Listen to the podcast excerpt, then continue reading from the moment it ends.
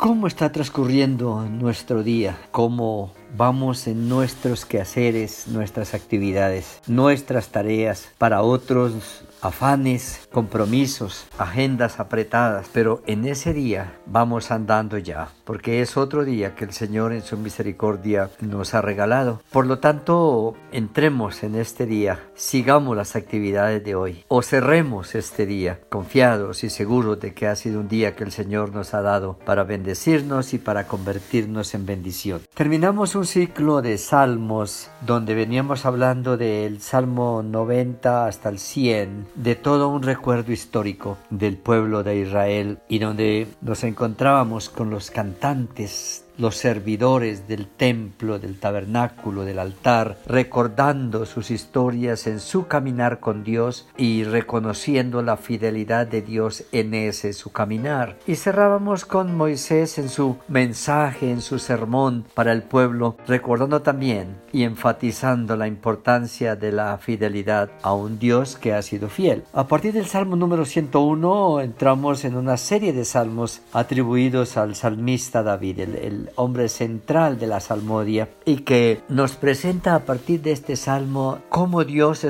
ha sido un Dios de pacto, pero un Dios que toma la iniciativa en pactar con el hombre, en buscar al ser humano, en proponerse encontrarlo, atraerlo, y hacer un pacto de vida con Él. Y ese Dios promete en ese pacto ser fiel a la otra parte, a aquel a quien invita, a quien incluye en este pacto. Pero el Salmo número 101 da un giro en el sentido de que ahora somos nosotros los llamados, como seres humanos que conocemos a Dios, a revisar nuestros pactos con Dios, a mirar si algún día pactamos con Él. ¿Y qué fue lo que pactamos? O si ni siquiera nos hemos percatado de que deberíamos corresponder a los pactos de Dios y, y de pronto no hemos hecho ningún pacto con Él. No hemos eh, asumido responsabilidad, no hemos abrazado compromisos. Al pactar con Él, Señor, voy a servirte en este en este aspecto de tu rey. Señor, voy a limpiar mi vida en estas áreas en las que fallo con facilidad. Señor, quiero pactar contigo el compromiso de amar y cuidar y proteger mi pareja, mi familia, mis hijos, de ser un fiel mayordomo con los recursos que tú me entregues, económicos o académicos, laborales, de posibilidades. O quiero pactar contigo, Señor,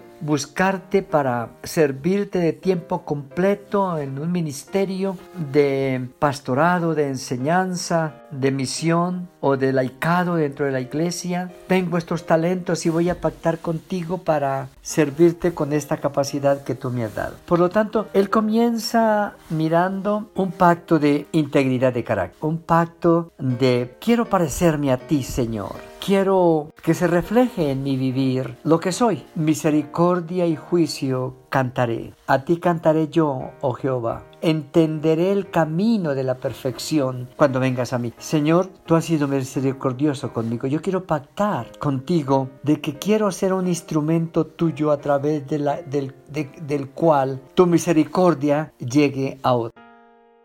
Que yo pueda hablar de tu misericordia, que yo en mis canciones aún pueda expresar tu misericordia, que en mi relación con los demás, en mi quehacer diario, en mi ministerio, en mi cotidianidad, que la gente pueda ver a un Dios misericordioso que ha tenido misericordia de mí, pero que a través de mí hace misericordia. Quiero acatar tus dichos donde tú dices, sé santos porque yo soy santo. Entenderé el camino de la perfección. En la integridad de mi corazón andaré en medio de tu casa. Señor, a veces vengo a tu casa de cualquier manera con mis secretos bien guardados que la gente no nota, pero que tú conoces. Quiero pactar, Señor, que desde lo más profundo y secreto de mi ser, quiero, Señor, andar en integridad. Quiero, Señor, ver las cosas como tú las ves. Versículo 3. Corazón perverso se apartará de mí. Versículo 4. Las relaciones que tratan de mancharme, de comprometerme en actividades que no son correctas, las evaluaré. Trataré de orientar, de aconsejar, de producir cambios o de apartarme. Versículo 5. Y el Señor Ah, responde a partir del versículo 6, a la persona que entra en ese pacto es bendecida a través del pacto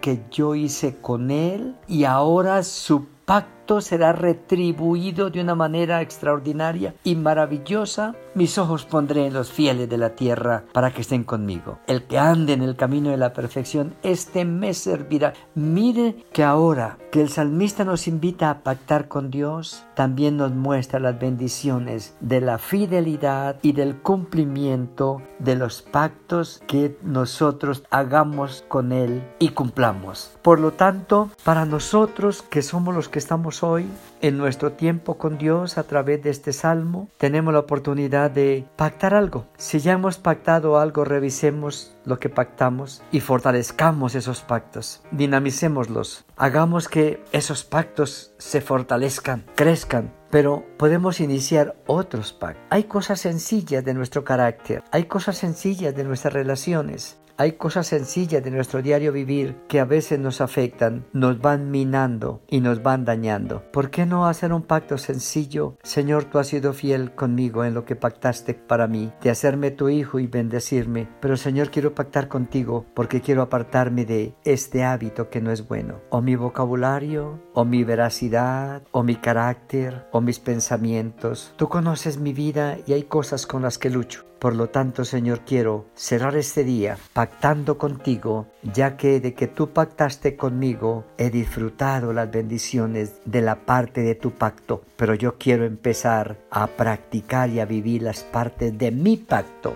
en mi relación contigo, en mi quehacer, en mi vivir, en mi servirte. Amén.